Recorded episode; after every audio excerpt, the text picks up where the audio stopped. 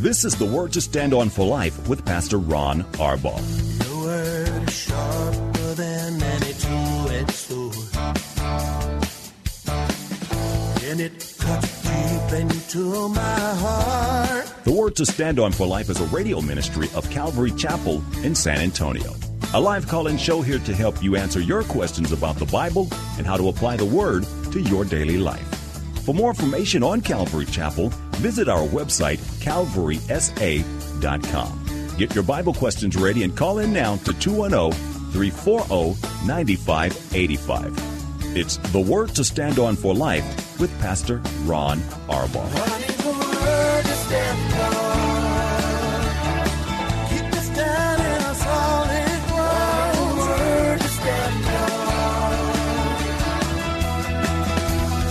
Welcome to the show. In fact, a new week of shows. I'm Pastor Ron Arbaugh from Calvary Chapel in San Antonio, Texas, and this is the Word to Stand on for Life, a program dedicated to taking your phone calls and answering your Bible questions or life questions. Whatever is on your heart, I'll do the very best I can. Uh, all we need you to do is call us. You can dial 210 340 9585. That's 340-9585. If you're outside the local San Antonio area, you can call toll free at 877-630-KSLR. Numerically, that's 630-5757. You can email questions to us by emailing questions at calvarysa.com or you can use our free Calvary Chapel of San Antonio mobile app. If you are driving in your car, the safest way to call is to use the free KSLR mobile app. Hit the call now banner at the top of the screen and you'll be connected directly to our studio producer. Our main number one more time is 340-9585. I hope you had a great weekend at church. I know we did. We had lots of people here yesterday for all of our services. Um, additionally, it was a busy weekend for us. We had two brand new babies, uh, Pastor Samuel and Megan, who you in the audience have prayed for uh, in in the past. They just had their second son. Uh, his name is Phineas, and then just about ooh, an hour and a half ago, um, uh, one of the teachers at our school, a young man that I've watched grow up from the time he was very, very small, uh, he just had his baby girl, Chloe. Uh, so Daniel and Jessica, you can pray for a speedy recovery for Jess. And uh, we're just grateful to the Lord. Um, we always have a billion babies here, it seems. Um, but uh, these two are special. So uh, thank you for those of you who were praying. Daniel, I know you're not listening this time, but everybody here, the kids at school, everybody was just absolutely thrilled to hear that all was well. Well, let's get to questions, and if you would uh, call us, it would always make for a better program. My first question today comes from um, Donald. Uh, Pastor, on Ephesians 6.18, I want to know if it refers to praying in tongues. Donald, Ephesians 6.18 for the audience is, um, and pray always in the Spirit. And it's listed along with the um, weapons for spiritual warfare, the famous passage it begins in Ephesians chapter 6, uh, verse 10. And I, I think praying in the Spirit is perhaps the second most powerful weapon in all of that list of things. But it does not, Donald, refer to tongues. Praying in the Spirit does not refer to tongues in that context. To pray in the Spirit means to pray in the will of God. It means to pray with the protection of God. Uh, it means to pray with the same heart as God. It means to pray with a clean heart, a, a, a, man or woman who's repented of any and all sin. So praying in the Spirit does not mean to pray in tongues. I know that's how some of the super charismatic churches refer to it, but that's not at all what it means. Now, praying in the Spirit does not exclude praying in tongues. The gift of tongues is a gift. It's a wonderful gift. It's a gift for today. And certainly when we are praying uh, in tongues, um, under the unction of the Holy Spirit. It, it's certainly praying in the Spirit, but it's simply not what it refers to in that passage. So uh, we are not anti-praying in tongues, Donald, so don't misunderstand. It's just not what Ephesians chapter 6, verse 18 refers to. Good question. Here is a question from our email inbox. This one comes from Sam. Uh, Pastor Ron, explain please what Matthew 15:27 means. Would you please explain? Thank you. Um, Sam, I'll do my best. This is a passage that I absolutely love, and um, I think most of you are familiar with it. Uh, this is a a woman, a Gentile, a Canaanite uh, woman who uh, came uh, to uh, Jesus, and, and her daughter was suffering terribly from demon possession. Um, the disciples unwisely were always trying to protect Jesus. Uh, this was a, a, woman who is from Syria, Phoenicia, Syrian Phoenicia. Um, she had a problem. She heard that Jesus was in town. He'd come to a private home, and um, uh, Jesus um, was received into uh, the home where he was staying, and he would listen to her. Now, the reason I mention that here in this particular context, Sam, is that it's going to sound, what I'm going to read, beginning in verse 23, uh, it's going to sound like Jesus is a little bit insensitive or like he has no compassion. And certainly we know that's not true. Um, all he was doing here was fishing for a way to, to dig in give her a chance to demonstrate that she had faith. Verse 23 says, Jesus did not answer a word. So his disciples came to him and urged him, send her away, for she keeps crying out after us. Um, he answered, Jesus, I was sent only to the lost sheep of Israel. That doesn't mean that he didn't care about her. It doesn't mean that he wasn't sent for the whole world. It just means that he was sent just to Israel in this particular incarnation of his ministry. And that was the pattern of the gospel message from the beginning. And this woman, who ought to be an inspiration to all of us, Sam, um, she had nothing going for her. Uh, as her approach to Jesus, I want you to think about this. Her race was wrong. Jews had nothing to do with Gentiles. In the culture that she lived wrong, her gender was wrong. Uh, women were held in very low esteem in that culture, especially in the Canaanite culture. Even the disciples were asking Jesus to send her away, but she wouldn't be discouraged. And this is where her faith begins to really grow.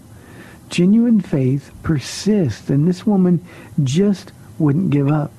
So she came to him in verse 25 and says, the woman came and knelt before him. Lord, help me, she said.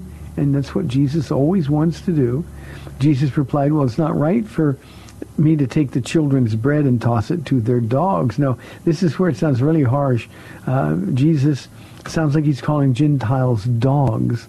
But remember, Jesus' ministry was Jewish, and that's the context. And the term dogs was widely used by Jews to describe Gentiles. And Jesus was just acknowledging the fact that Gentiles were outside of the kingdom of God. They were outside. Now there's a twist here that we need to consider. The word Jesus used for dogs was not the common one that was used by Jews.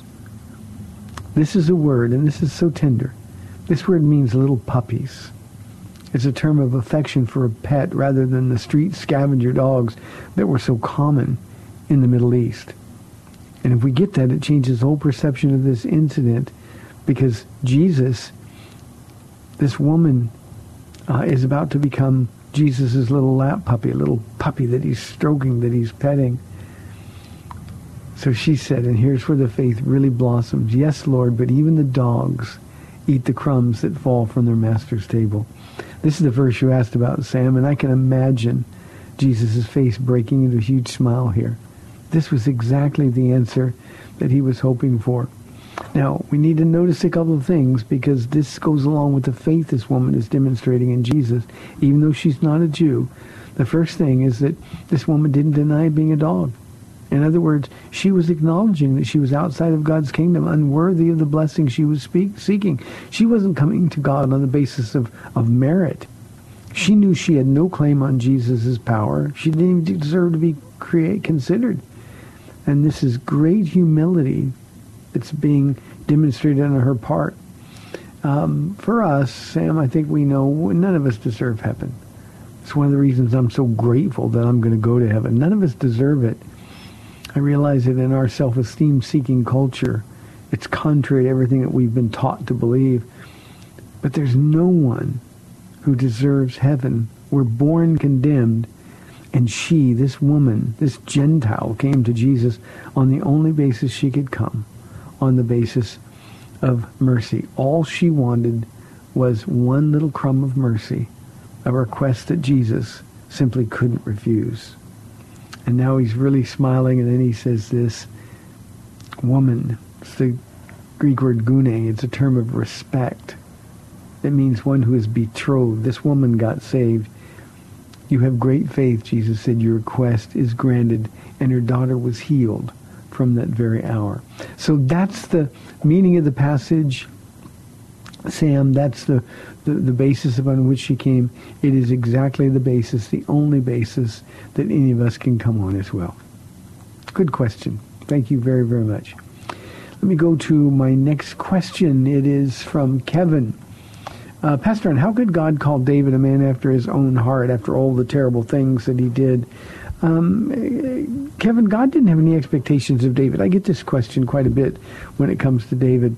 Um, um, David, David was like you and me in the flesh. Remember, David didn't have the Spirit of God living in him. The Spirit of God would come upon David to do certain things, but David was a guy who had to deal with his flesh in his own strength. You and I, we don't have to do that. We've been given the power of God living in us. But not so with David. So David struggled with his flesh. And you're right, he did terrible things. But here's, I think, the primary reason, Kevin, that, that David is called a man after God's own heart. David is the best repenter, I think, in the history of the world.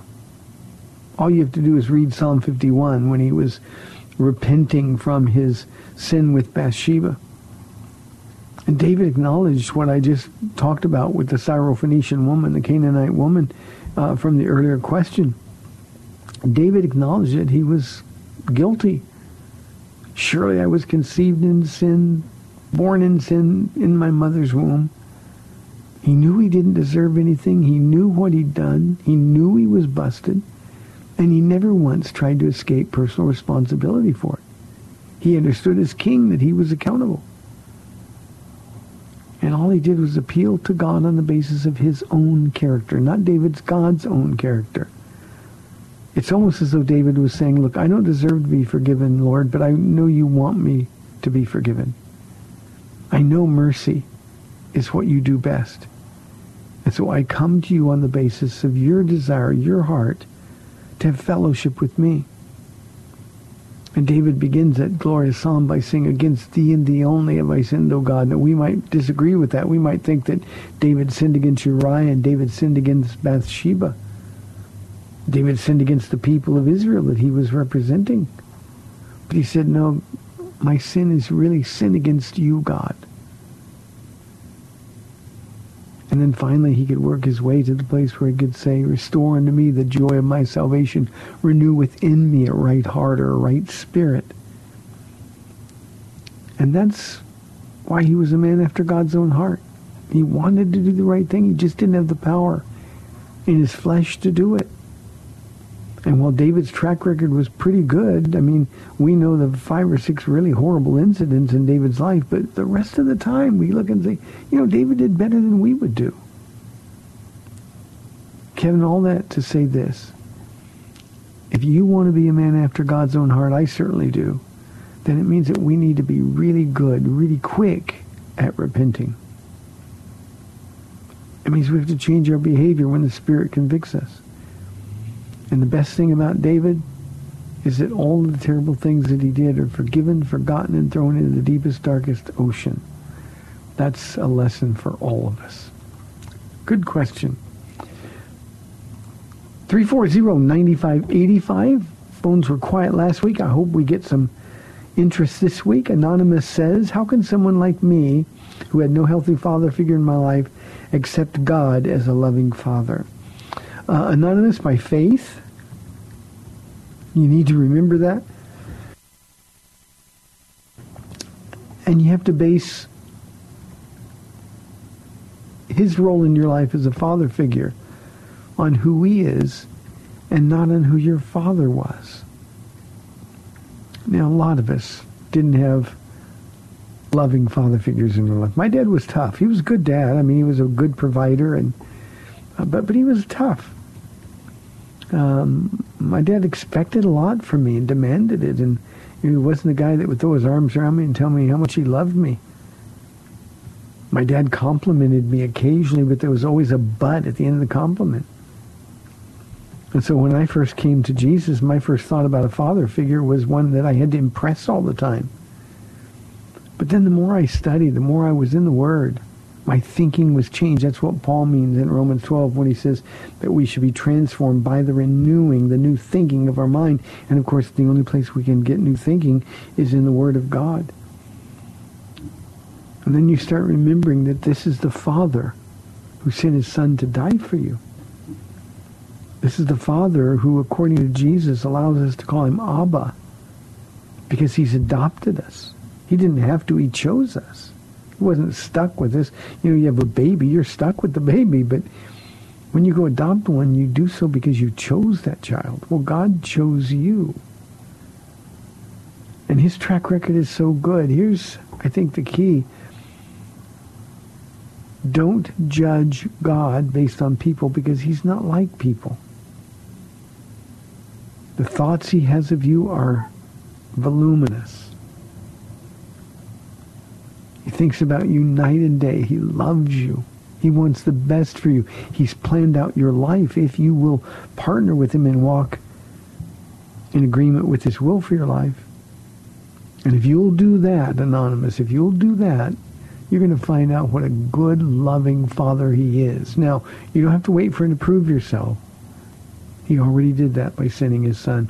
Just uh, yesterday, um, in our study here at Calvary Chapel, uh, I was talking uh, about Jesus' crucifixion. We're in Luke chapter 23. I'm going to finish it this coming Sunday. But we're in Luke chapter 23, and Jesus, we're with him on the cross. And he started out by petitioning his Father, Father, forgive them, for they know not what they do. Jesus was forsaken of his Father for you, Anonymous, and for me. Jesus pleaded with his Father to let this cup pass, and his Father chose you over his own Son.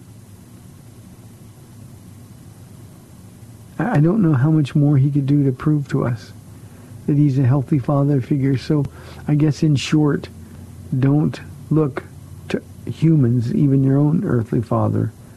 Look to God, the Father. Because his heart for you has been demonstrated beyond any possible doubt. It's not an unusual problem, Anonymous. A lot of our counseling here at Calvary Chapel deals with people who didn't have loving father figures, and especially when women who have had really, really difficult, even evil father figures. Um, it's almost impossible for them to trust. And I always tell them, you've got to get to know him. And it'll be the easiest trust you ever give. So I hope that helps you, Anonymous. Here's a question from Jesse. He says, what is the most culturally relevant book or books in the Bible? I ask because I want to convince unbelievers about Jesus. Well, Jesse, first let me say God bless you for wanting to share your faith. Um, but I think one of the things you have to remember is you can't convince anybody. I think when we're looking for relevance, we're missing the whole point. Um, Every book in the Bible is culturally relevant. Every book in the Bible is written by the Holy Spirit and is living and active and cuts to the heart, separating that which is soul versus that which is spirit. So every book, any book, is good. But I think your approach is wrong. In order to try to win people to Christ, that never happens through convincing them. It happens by move of God's Spirit. So here's what you do. You tell them what God has done for you. You're an expert in your own testimony. You don't have any indication how long you've been saved or how much you know, how much time you spend in the Bible. You may not know much about the Bible. But here's what you're an expert on, Jesse. You know who you used to be and you know who you are now in Christ. So tell people about the transforming power of this Jesus you met. And don't worry about convincing anybody. You could have the greatest arguments in the world. You could present PowerPoint presentations. And it wouldn't have any effect on a heart that's not been quickened to life by the Holy Spirit. So you just share. Jesse, uh, Matthew chapter 13 is a parable of the sower. It's the foundational parable of all of the parables Jesus told. And Jesus says, and this is the primary point of the parable, that our job as believers is to scatter seed. Seed, Jesus defines as the Word of God. So we go out and we just scatter seed. It falls on all kinds of ground. We don't worry about that. We just scatter seed. We just let the word go with us everywhere we go. And when we go uh, and we're throwing seed, it's going to find some fertile soil. It's going to find some hard soil. But that's not on you. So don't worry about convincing anybody. You just sow seed, the Word of God, and let the Holy Spirit do the convincing. Now, I'm not ignoring your question. The most culturally relevant book in the Bible, or books in the Bible, they all are. But I think for us, the most culturally relevant book is the book of Acts. I think it is also important uh, to understand, to read and to understand the book of Revelation. Uh, the book of Acts is the time that we're living symbolically, and the book of Revelation is the time that we're heading into. So um, it, it, really doesn't matter in terms of relevance. It just just get in your word. And don't worry about the person well, what's a 2,000-year-old book have to do with me? None of that matters, Jesse. You just declare Jesus Christ alive, crucified, and risen from the dead. And you let people know what he's done for you, and it will change everything. Here is a question, last one for this half of the program. Um, anonymous. I know God hates divorce, but my wife cheated on me and want to know if divorce is possible. Uh, anonymous, yes. If your wife cheated on you, divorce is possible. Now, here's the one thing you don't want to do. You don't want to make an emotional decision. You don't want to make a decision when you're hurting. You don't want to make a decision like this um, because you're angry and you, you just want to get back at her. Um, but God gives you the freedom, in the case of adultery, to divorce. So here's what you ought then to do. The first thing is to really, really pray for your wife. I know it's hard. You may have to pray through clenched teeth. You may be that hurt, that angry. But pray for her. I mean, you want her in heaven if nothing else. So pray for her. As you pray for her, God is going to soften your heart toward her. The second thing that you need to do is you need to spend time in the Word and get God's heart on this issue. Let Jesus give you the opportunity to tell you what he told Paula when she was praying for me for those 13 years when God said to her, look, I love him and I hate divorce. Will you let me love him through you? If she hadn't said yes, Anonymous, I would not have been here today. So pray for her and then seek the heart of God toward her and then seek the heart of God for the, his will for you. You know, one of the things that I've learned, and this is a hard thing to explain to people, we like black and white rules, but, but because God knows the future, if you sit down and pray, Lord, will you give me the freedom? Now you've got the freedom in the word, but will, will, is it your will that I divorce her? Or do you want me to hang in here with her for a while? His answer is going to be based on what he knows. I've seen people in your situation, both men and women, who instantly God said, yes, you're free to divorce.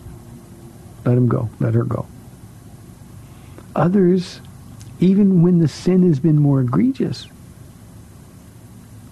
he said to others, no, stay. Why would the answer be different? Because God knows how your spouse is going to respond. Yes, God hates divorce. It breaks his heart. We divorce because of the hardness of our hearts. We sin because our hearts are hard. but it may be God's will. It's always his first choice, but it may be God's will to reconcile. And Anonymous, I hope this gives you some encouragement. If that's what he says, I have seen marriages that were a thousand times better after the adultery and after the forgiveness and the reconciliation than they were before. Honest marriages, better communication. So seek the Lord on this. You do have the freedom to divorce. But if you do so without seeking God's heart on this, you'll probably regret it. He may tell you yes, he may tell you no, but his will, isn't that what you want? Hey, we've got 30 minutes left in the program today. 340-9585. The phones have been quiet. We'd love your calls. 340-9585. We'll be back in two minutes. Don't have time to call into the Word to Stand On for Life? No problem. If you've got questions, you can email them to Pastor Ron at PastorRonKSLR at gmail.com. That's Pastor Ron, KSLR at gmail.com.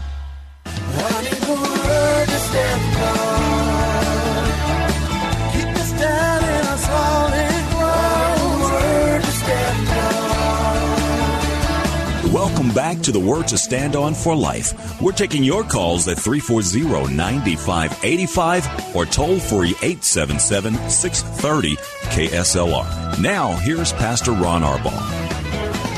Welcome back to the second half of our program, 340-9585 or toll free 877-630-KSLR. Here is a question from Maria. She's asking for tips on dealing with depression for her. Maria, depression is one of the enemy's fiercest weapons. When we are depressed, we don't feel like doing anything. We want to remain stationary. We want to pull the covers over our head and just just forget there's a world out there. And I always tell people, Maria, that the devil loves a stationary target. So you got to get moving. You got to do what you don't feel like doing. When you are depressed, you're fighting. And even if you don't feel like you have any strength, it's the most important fight you're ever going to have. If he can get you, if the enemy can get you in this cycle of depression, if he can get you to be um, inactive, um, he's going to win. He's got the upper hand. So do what you don't feel like doing, Maria. Get up. First thing, Paula always tells women this, and and uh, it's it's the best advice, most practical advice I've ever heard. She says, uh, get out of bed, take a shower, and then call me. I don't feel like getting out of bed. No, you take a shower, and then you call me when you're done. So you got to get up. You got to get moving. You got to open the Bible. The last thing you feel like doing when you're depressed is opening the Bible. You got to talk to the Lord. This is the times from the depths of your soul. You know, the, the, the, the psalm, deep cries out to deep. It's in times like this where you can really call out to God from a depth of pain that you otherwise wouldn't be able to. But you've got to get moving. Next thing I would say is be involved in church, even if you don't feel like it. Start serving others.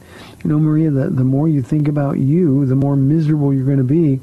So focus your thoughts and your energy on other people. And when you do that, out of obedience, the power of the Holy Spirit will hit you. And then you're going to find no longer is it you serving, it's Christ in you. And then just being used by the Lord to minister to others is going to change you. The biggest problem, I'm repeating this because it's important, is that when we're depressed, we don't feel like doing anything at all. But that's the time when we have to fight the hardest. And we got to just realize that we're in a fight for our life. For those of you in the audience who are prone to being depressed, um, you got to put on the gloves. You got to fight. You really got to fight. One of the things that uh, I, I, like to do, and I'm, not prone to depression, but uh, if I'm troubled by things, I like to read the description of Jesus in Revelation chapter 1, uh, beginning in verse uh, 10 uh, through about verse 18. Uh, I just like to focus on him. So that's the best counsel I can give you, Maria. Just get moving. Thanks for the question. Let's go to uh, Schertz now and talk with Scott on line one. Scott, thank you for calling. You're on the air. Good afternoon, Pastor Ron. How are you? I'm doing really well today. Thank you. All right. I'm uh, a little delayed. You had a, uh, this was from last Wednesday. Um, I think someone wrote in and they were talking about sharing Jesus and how their pastor was after them. They needed to speak, what have you. And I wanted to comment that day, but for whatever reason, my phone would not call your number. So I wanted to share it today. One Okay. of the things that we do, um, particularly, um, we we have so many people that eat out all the time, and you were talking about striking up a conversation. And what we commonly will do is uh, the waiter, the waitress will invite them um, and ask them if they have any prayer requests. That we're going to be praying for our meal, and that if they have anything, we could pray for them. And then I think one more step, many times they'll say yes and they'll share it with us, but then you need to invite them to pray with you. And many times they will.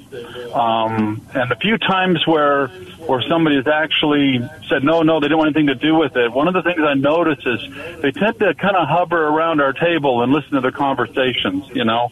So you still have an opportunity to even minister to them. And uh, also, um, we've had we've had people that accepted the Lord, rededicated their life.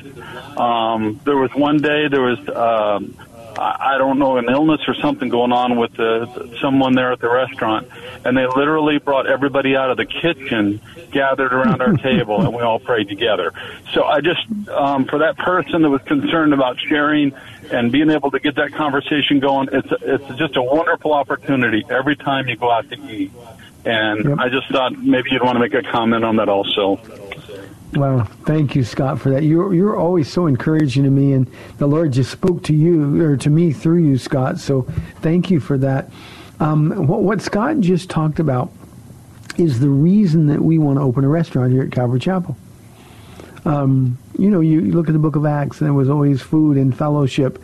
Uh, Acts chapter two, that, that that that you couldn't keep believers away. Well, one of our pieces of, of vision for our ministry is a free restaurant. Now, we're not talking about just this little tiny, cheap, get some soup and a sandwich restaurant.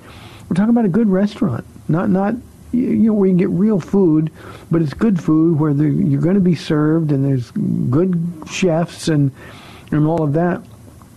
And and I believe now you know we don't have any money, so you all can pray for me, but um, I, I believe this is something the Lord is going to do very very soon. We're getting closer and closer, and He's bringing people along who who share the vision. That's the same way He started all of the other ministries that we do here that that are equally impossible. Um, but but imagine somebody comes into the restaurant and they're hurting. Uh, could be a homeless person, could be a business person.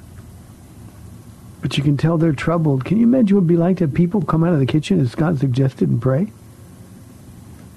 Can you imagine what it would be like to have every single server, every single cook, every single dishwasher or busboy or busgirl, every one of them be saved and praying while they're working for the people who are the guests in the restaurant?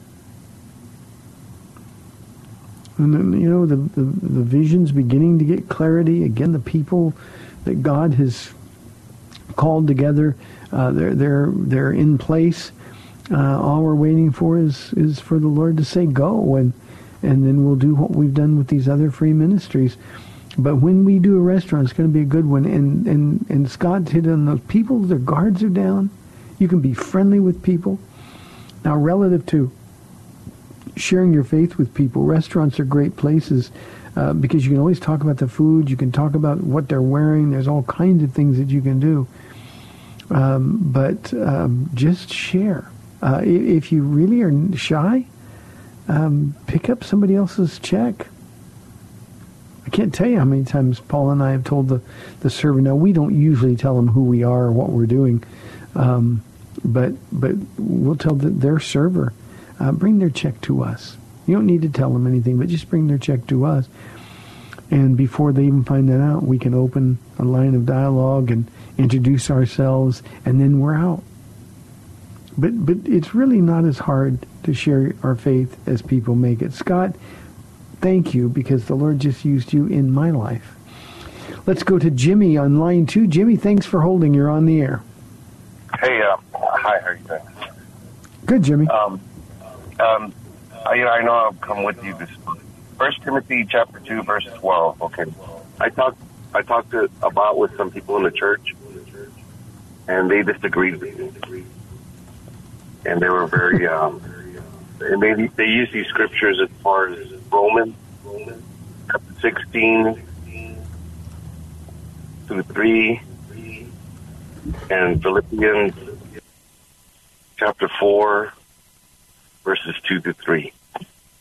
And I read it, and I didn't, I didn't like memorize it, but it's talking about a deacon, uh, a woman who's a deacon, mm-hmm. or something like that. And they said that that's not, it doesn't apply today. They, there are women pastors. Yeah, but, but, but Jimmy, what, what you need to do when you make people make people make sense of what they're saying, I would have uh-huh. asked, what does a what does a deacon have to do with the pastor? They're completely right. different roles. It still falls under the, Why- it still falls under the pastor.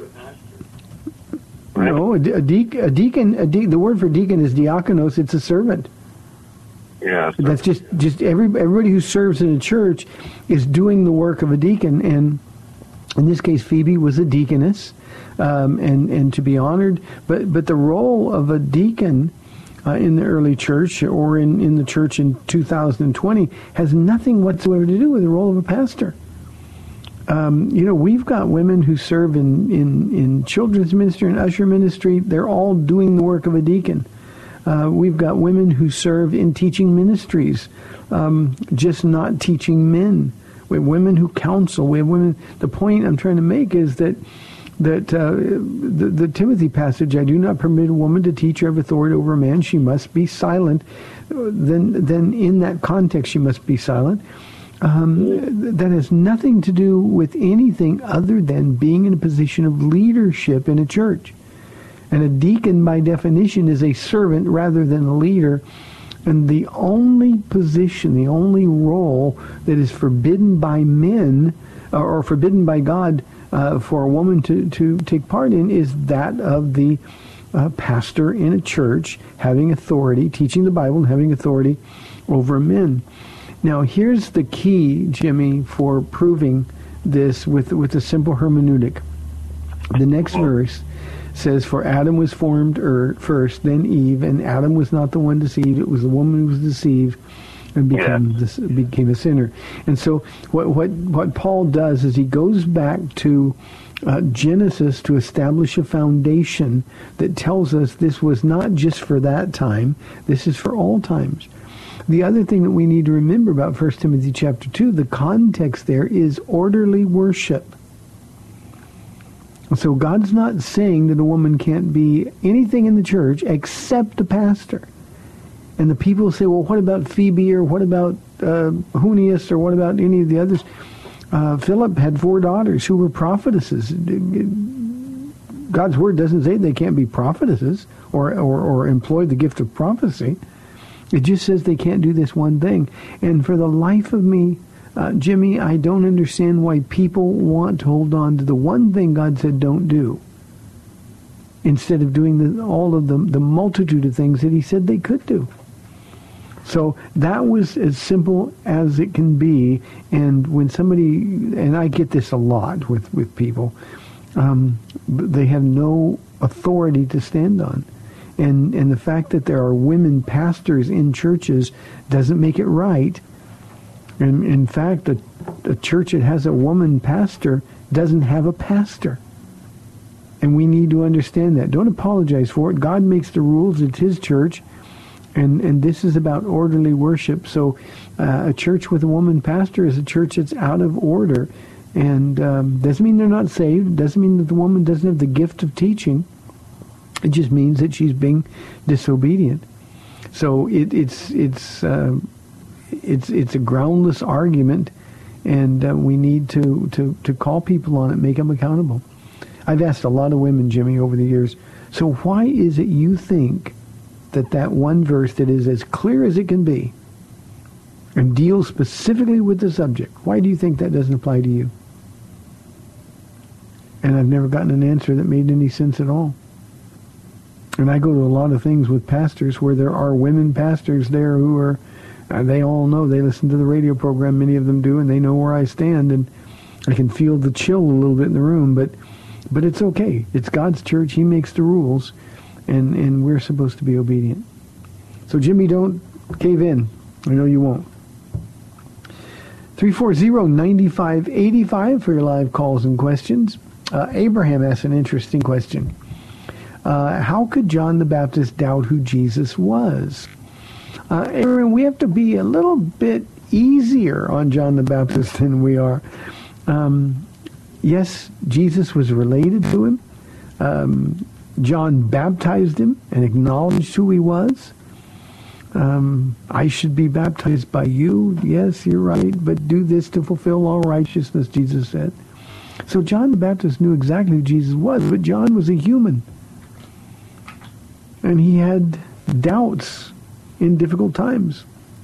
Because John was a Jew, he believed that when the Messiah came, that he would establish his kingdom. And Jesus really was not establishing the kingdom, at least not initially. And like the Jews who rejected Jesus throughout his ministry, Jesus didn't meet their expectations. Well, John had expectations. That's why when he sent uh, his disciples to Jesus, are you the one or should we wait for another? Jesus said, you tell him this. I've healed the sick. I've cast out demons. I've raised me. In other words, this is what the Old Testament predicted that, that Christ would do when he came. Those are the things I've been doing. And, you know, John just didn't understand that Jesus was going to turn his attention to Gentiles. So he doubted him. He doubted him because he was in jail. He doubted him because he was being abused. And like all of us who have expectations when things don't go the way we expect them to go, then doubt creeps in. And that was exactly what happened with John the Baptist. But he knew, Jesus said he was the greatest man of all, other than those who were saved. So let's give John the Baptist a break. You know, I've had a whole bunch of doubts. When we first came to uh, San Antonio almost 25 years ago, I remember thinking every day, God, there's nobody coming. I mean, it's so hard. I expected that when I got here, things would be easier. I expected that if you told me to start a church and I showed up, that people would actually come. And the enemy was always there to whisper in my ear. And sometimes he would shout, see, God doesn't want you here. You need to go back home. So the doubts come even though we know. Well, John the Baptist knew exactly who Jesus was. But in the despair of being in prison, knowing his life was about to end, he asked the question that I think most of us would ask. 340-9585. Here's a question from a mother. She said, Pastor Ron, would you talk about spanking? Is it okay or should it be avoided? Um, a mother. Uh, these are hard questions because I don't know your kids. I don't know how, what they respond to in terms of discipline. But spanking in and of itself is clearly biblical. Jesus says if we spare the rod, that's the idea there is corporal punishment, spanking, then our child will be spoiled. Um, we are proponents of the Bible. The Bible says to do it. Now, the problem is we've got a, an entire culture that thinks spanking a child is child abuse. It's not child abuse.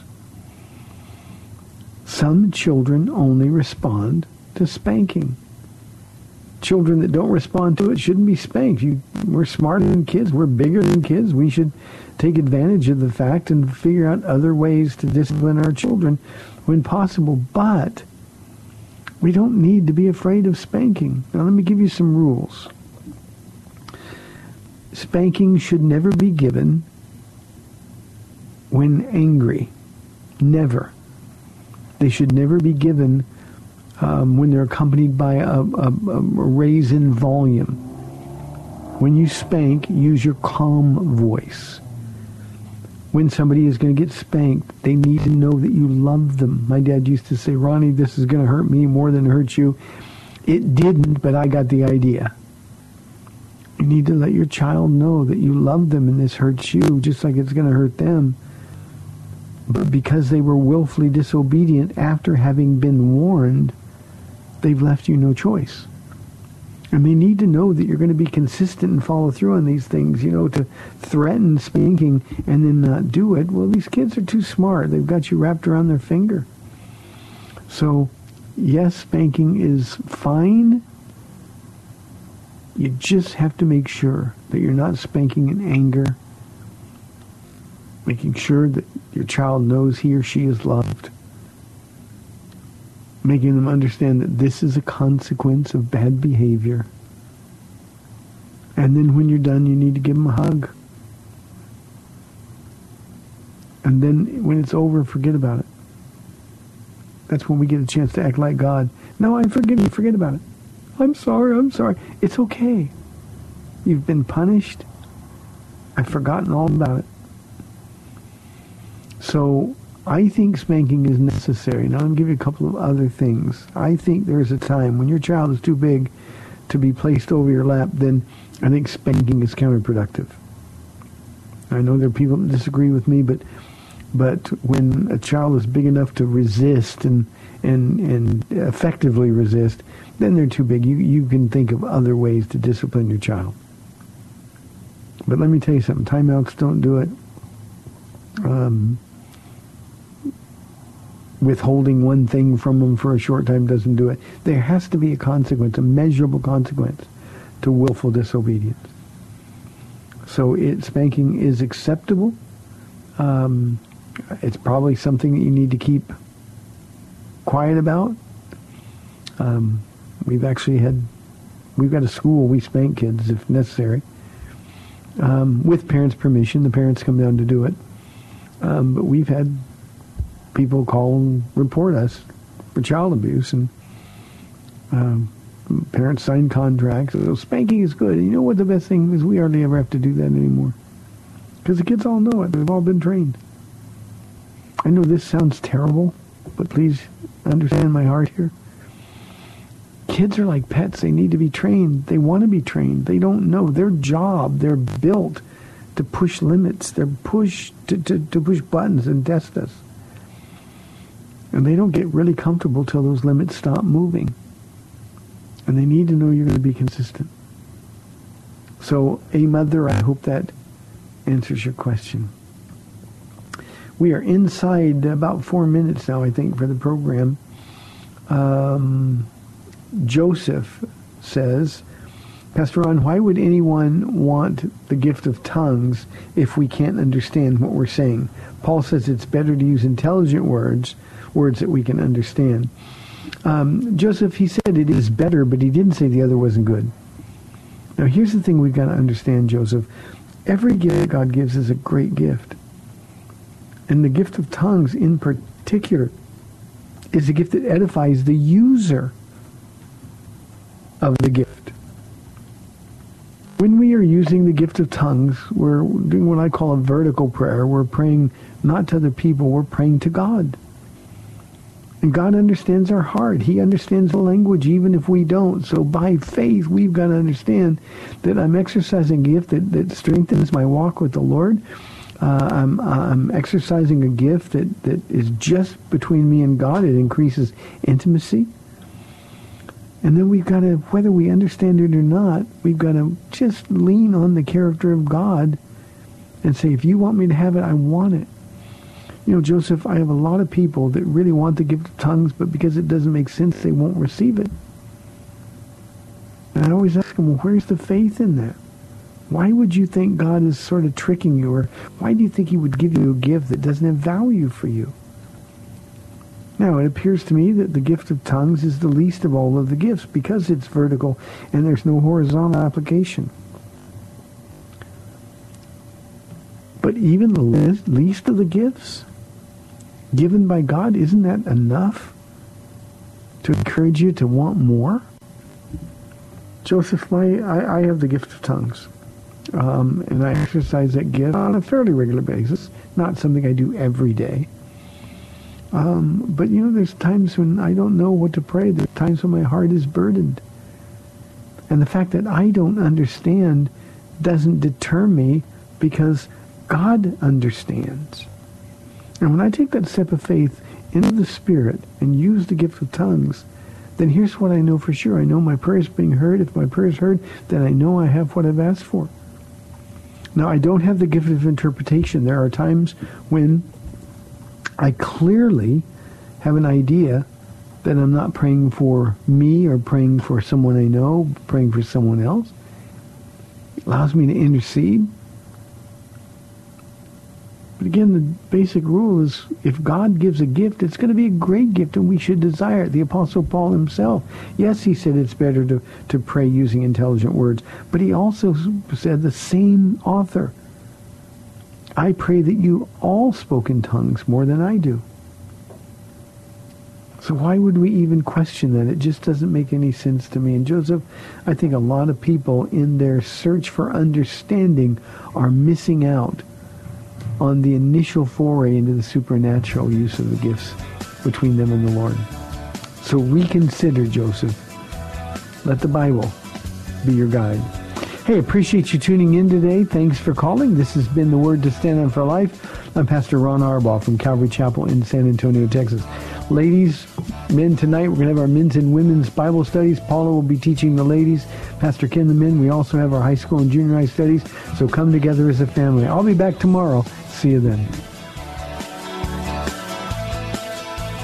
Thanks for spending this time with Calvary Chapel's The Word to Stand On for Life with Pastor Ron Arbaugh. The Word to Stand On for Life is on every weekday afternoon at 4, and Pastor Ron invites you to find out more about Calvary Chapel at calvarysa.com. The Word to Stand On for Life was sponsored by Calvary Chapel of San Antonio.